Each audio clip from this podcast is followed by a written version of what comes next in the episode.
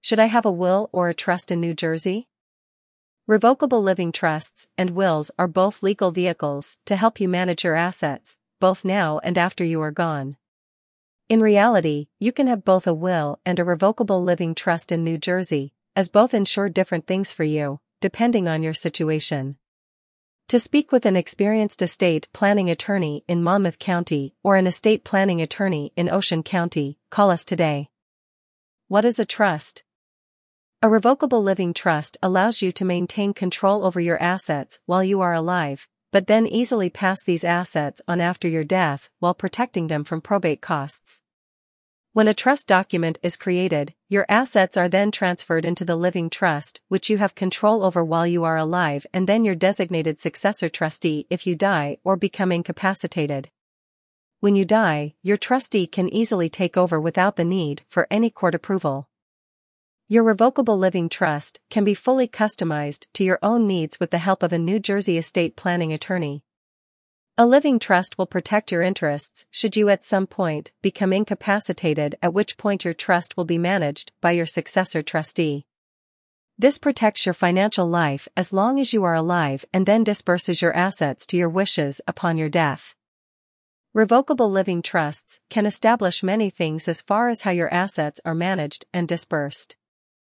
A living trust in New Jersey enables you to establish timed disbursements of your estate to beneficiaries, avoid probate costs, decrease estate taxes, reduce creditor exposure, allow for lifelong access for special needs dependents, manage business or personal assets if you become incapacitated. What is a will? A will is another estate planning vehicle in New Jersey that will set out your wishes regarding the distribution of your assets as well as the care of your children. Your will names an executor, or the person who will handle the matters of your estate, how any taxes or debt will be paid, who will act as guardian to your children, and how personal property will be distributed to your beneficiaries. The downside is that if you only have a will at the time of your death, your estate will be subject to probate, which can be time-consuming as well as costly. Living trusts versus wills, weighing the pros and cons. New Jersey wills and revocable living trust documents serve different purposes yet can frequently overlap. Whereas a will goes into effect when you die, a revocable living trust goes into effect as soon as it is created and remains under the control of the grantor until he or she dies or becomes incapacitated. A living trust may be more labor intensive to create and manage and may also have associated costs. But a living trust will avoid the expense and time consuming probate process that you will be subject to with a will. With a living trust in New Jersey, the beneficiaries of the estate have immediate access to assets in the trust.